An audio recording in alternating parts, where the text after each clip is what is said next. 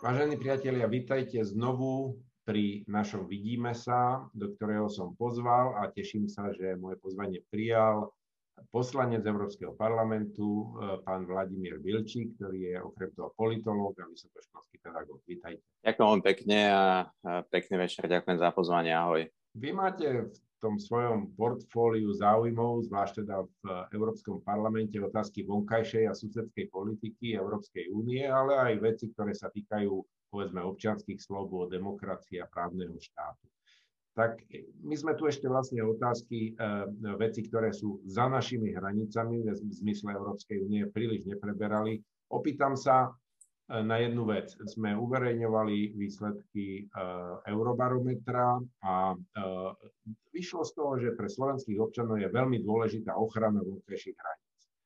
A súčasne vieme, že je tu pomerne veľká skupina ľudí, ktorá nemá rada Eh, štruktúru, v ktorej sme zakotvení, a to je NATO, tak by ma zaujímalo, čo si myslíte teda, že je to správne riešenie pre Európu a pre nás v ochrane našich vonkajších hraníc a v zabezpečení vlastne bezpečnosti Európskej únie? No, to sú v podstate dve otázky, ale z hľadiska zabezpečenia vonkajších hraníc absolútne kľúčové je, aby sme mali fungujúci Schengen. Schengen je takéto slovíčko, ktorej Slováci majú veľmi radi. Mm, keď aj sa bavíme o tých eurobarometroch, tak eh, Schengen po tej spoločnej mene sa dlhodobo objavuje ako niečo, čo si ľudia spájajú, spájajú s tými výdobytkami toho spoločného európskeho projektu a so slovenským miestom v EÚ. Je to logické, lebo Slovensko je malou krajinou, eh, máme veľa susedov, mnohí naši ľudia cestujú um, aj za prácou, aj, aj jednoducho uh, sa pohybujú radi po Európe, takže ten Schengen je niečo, čo nám dáva slobodu, ale zároveň dáva nám aj bezpečnosť. Tá bezpečnosť súvisí práve s tou vonkajšou kontrolou tých hraníc. Um, Slovensko má tú vonkajšiu šengenskú hranicu s Ukrajinou, s našim najväčším susedom. A, a je veľmi dôležité momentálne zvlášť v období, kedy máme pandémiu a zdá sa, že možno je tu aj svetlo na konci tunela, aby sme ten Schengen plnohodnotne obnovili a vlastne plnohodnotne chránili ďalej. Toto sa mi zdá byť veľmi dôležité. My sme počas pandémie aj videli, že uh, tá pandémia nemá len dôsledky na bežný život ľudí, uh, na ekonomiku, financie, peniaze, ale vlastne na také tie základné európske hodnoty, ktoré často považujeme samozrejme, a to je tá sloboda, ktorá je spojená so Schengenom, ktoré nám umožňuje slobodne sa pohybovať e, po tom európskom priestore naozaj takmer všetkých členských štátov a ešte aj zo pár ďalších. Takže e, áno, silná vonkajšia hranica a v podstate slobodný pohyb v rámci Európskej únie, to sú dôležité veci. A potrebujeme tú hranicu, si myslím, v niečom ešte aj po tej skúsenosti pandemickej posilniť lepšie, to znamená koordinovať lepšie mm, to, akým spôsobom vlastne kontrolujeme, kto prichádza. Myslím si, že to je úplne prirodzené, je to v našom spoločnom záme, deje sa to, bude sa to diať. No a mhm. e, tá bezpečnostná otázka, čo vlastne robí za tými hranicami, to je trošku širšia otázka, ale myslím si, že používať e, oveľa viac e, tú silu, ktorú v Európe máme aj eh, v debate s našimi partnermi. My sme hlavne ekonomickým blokom, finančným blokom a myslím si, že toto je tá sila, ktorú by sme mali využívať viacej a častejšie. Ja konkrétne sa venujem veľmi intenzívne Západnému Balkánu a tam si stále myslím a som o tom presvedčený, že jediná účinná odpoveď aj pre tú našu vlastnú bezpečnosť je európska budúcnosť tohto regiónu. To znamená eh, proces mhm. rozšírenia. Je to zložitý proces, trvá dlho, ale inú cestu nemáme a ja sa snažím o to aj vo vzťahu hlavne k Srbsku, ale aj Čierneho hore, ale samozrejme celému regiónu. Venujem sa tomu v parlamente veľmi intenzívne. K tomu sa práve chcem dostať, ale predsa len ešte pripomeniem jednu vec, lebo tá diskusia aj o tej by som povedal širšej bezpečnostnej politike, preto som zmienoval na to, že na jednu stranu odmietame nejakú predstavu nejakých spoločných ozbrojených síl európskych alebo niečo také. Na druhú stranu nemáme veľmi v láske ten pakt, e, ktorého sme súčasťou. Tak čo je teda, e, čo je teda riešenie tejto otázky pre Európu? No, trošku, trošku ma tlačíte, e, čo sa týka toho, toho NATO a vzťahu k NATO. Um, ja si pamätám, keď Slovensko vstúpalo do NATO, že tu bola veľká debata o tom, ako zvýšiť verejnú podporu a pamätám si, že keď sme s ľuďmi mali otvorenú debatu o NATO, tak zrazu z tých 30% to išlo hore na nejakých 55% a možno aj viacej v tom roku 2003-2004, keď sme vstupovali do Severoatlantickej aliancie. A ja, čo si pamätám, v ostatných rokoch tie čísla verejná podpora Severoatlantickej aliancii, to nie sú nejaké extrémne nízke čísla. Samozrejme, vždy sa dá pracovať na tom, aby čísla boli lepšie, ale na to pre mňa dnes nie je nahraditeľné. To znamená, ten systém kolektívnej obrany, kde máme aj, aj jasnú väzbu na Spojené štáty americké a vlastne európskych spojencov a, a je to politické zoskupenie, ktoré vlastne spája a, a tie, tie armády a, cez spoluprácu. To dnes nemyslím si, že má alternatívu. Čiže ak by vyputokol akýkoľvek veľký konflikt, tak to na to je ten, ten najpodstatnejší dážnik. Ale samozrejme, to, čo potrebujeme v Európe, je oveľa väčšia spolupráca tých armádnych zložiek a aj schopnosť, povedzme, zasiahnuť e, pod európskou vlajkou v našom susedstve. To je niečo, o čom diskutujeme dlhodobo. A ja poviem to na rovinu, ja som zástancom um, isté formy európskej armády. To znamená, spoločných ozbrojených síl, ktoré sú schopné zasiahnuť v mene tých spoločných európskych zájmov, lebo nie vždy vo všetkom sa dohodneme so Spojenými štátmi. Máme a budeme mať čoraz viac tých vlastných európskych zájmov. A, a myslím si, že okrem teda tej ekonomickej sily, ktorú som už spomínal, potrebujeme ukázať aj e, takú tú e, tvrdú silu občas, keď vidíme, že máme vojnu na Ukrajine a tá vojna pokračuje, nekončí Um, máme ďalšie konflikty v našom susedstve uh, a um, povedzme aj ten Balkán, keď sa o ňom bavíme, je potenciálne vybušný. My potrebujeme si budovať aj, aj vlastné bezpečnostné zložky, ale uh, tie by nemali nahradiť ten systém kolektívnej obrany v Severoatlantickej aliancii. Jasné. Dobre, tak poďme na ten Balkán. Um, vy ste zmieňovali, máte špeciálnu úlohu v Európskom parlamente, čo sa týka Srbska čo sa týka ďalších e, krajín e, kandidátskych na Západnom Balkáne, Čierna hora. Ja položím takú jednoduchú otázku. Tá predstava, že tieto krajiny vstúpia do Európskej únie, je na stole. Tie krajiny sa snažia sa prispôsobiť, ale je veľa pochybností medzi ľuďmi aj medzi politikmi, či naozaj budú schopné krajiny ako Severné Macedónsko, Čierna hora, Albánsko, a konec koncov aj Srbsko naozaj naplniť e, tú požiadavku byť tým plnohodnotným členom Európskeho klubu. To znamená naozaj sa chovať aj legislatívne, aj inak, e, aj politicky e, na základe nejakých spoločných hodnot a, a postupov. Je to reálne v dohľadnej dobe, že sa tam dostaneme? Ja si myslím, že iná cesta nie je a musíme na tom pracovať. Ehm, ešte na Slovensku stále máme debatu o tom, že nakoľko vlastne sme tým plnohodnotným členským štátom a to už 1. mája máme 17 rokov nášho vstupu, takže toto je e, beh na veľmi dlhú trať. To prispôsobovanie sa a vlastne to zžívanie sa s tým spoločným európskym priestorom. Ja si myslím, že na Západnom Balkáne inej cesty nie. Máme v Európskej únii Slovinsko a Chorvátsko ako bývalé nástupnícke, ako nástupnícke štáty bývalej Jugoslávie. A myslím si, že je dôležité, že sme dali všetkým ostatným krajinám v tom regióne tú európsku perspektívu.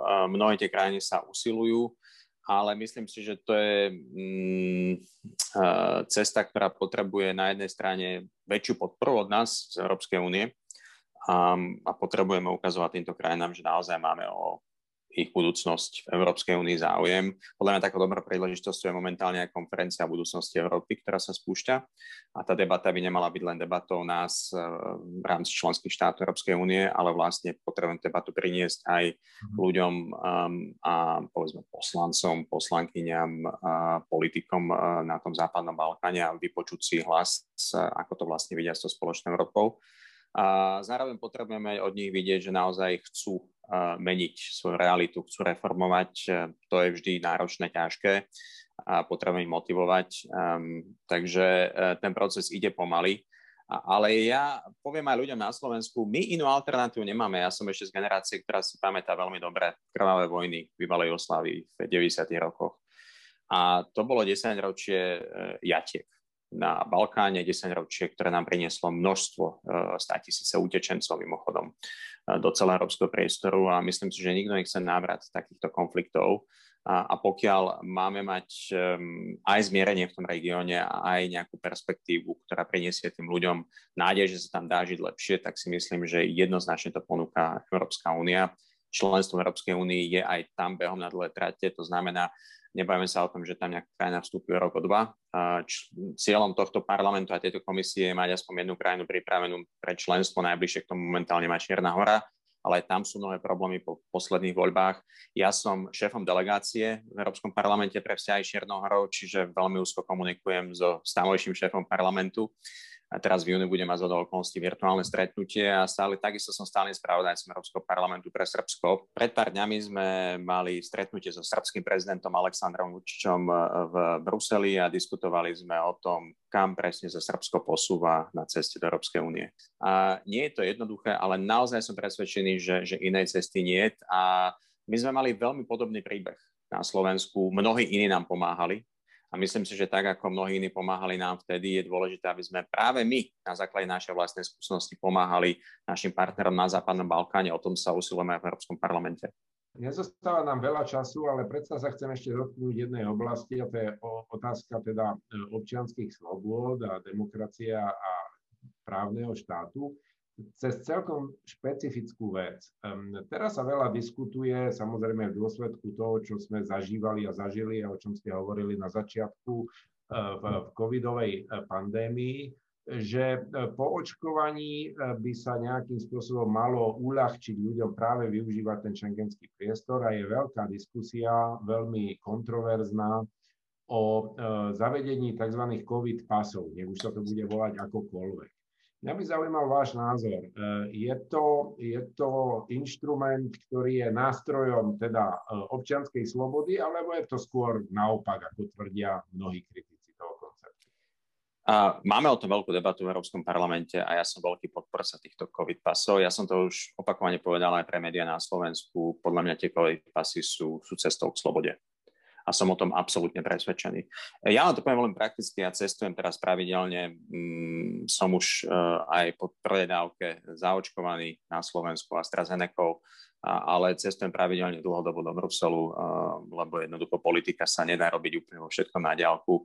Pravidelne sa testujem PCR testami, často niekoľkrát do týždňa, ale to cestovanie nie je jednoduché. Každá letecká spoločnosť má iné podmienky. Každá krajina, keď tranzitujete napríklad cez také Nemecko, svojho času to bolo veľmi zložité, každá krajina má iné podmienky, vyžaduje inú lehotu na PCR test, povedzme, mm-hmm. alebo iné papiere chce od vás vidieť a pokiaľ cestujete naprieč viacerými krajinami a povedzme robíte to automobilom, no tak to môže byť ešte zložitejšie. A ten COVID pas má toto celé zjednodušiť. Zaviesť e, minimálne spoločné štandardy pre tú 27 plus vlastne bude tam aj Liechtensteinsko um, a, a Norsko, Island pre ten európsky hospodársky priestor, aby sme vlastne sa vedeli takto, povedzme, s tým mobilom, ktorý máme, pohybovať uh, po tej Európskej únii, alebo aj to máme vytlačené, keď niekto nemá mobil, nemusí sa báť. A, a bude tam úplne základná informácia, osobné údaje, ktoré sa nikam ne, nebudú dlhodobo ukladať a, a, a budú hovoriť o tom, teda, či máte očkovanie za sebou, alebo ak ho nemáte, tak máte absolútny ekvivalent a, a to je PCR test. Čiže je dôležité, aby Slovensko sa na to pripravilo, to znamená, aby sme elektronicky toto zvládli aj, aj, aj, aj prakticky, fyzicky aby sme e, ľuďom, povedzme, podľa mňa je dôležité, umožnili, pokiaľ nebudú z rôznych dôvodov ešte môcť byť zaočkovaní alebo nebudú očkovaní, umožniť e, cenovo dostupný PCR test, tak ako je dnes cenovo dostupná vakcína, to znamená bez poplatku. O tom som takisto presvedčený, že je to potrebné. Takže naozaj nájsť tie praktické spôsoby, ako uľahčiť ľuďom dostupnosť e, toho, čo potrebujú do toho COVID pasu a proste môžu ísť na dovolenku, môžu ísť za prácou, ako náhle sa e, Jasne. tá Európa začne trošku otvárať. Toto sa mi zdá byť dôležité. Je to cesta k slobode, naozaj sa toho netreba báť. Dobre, ďakujem veľmi pekne.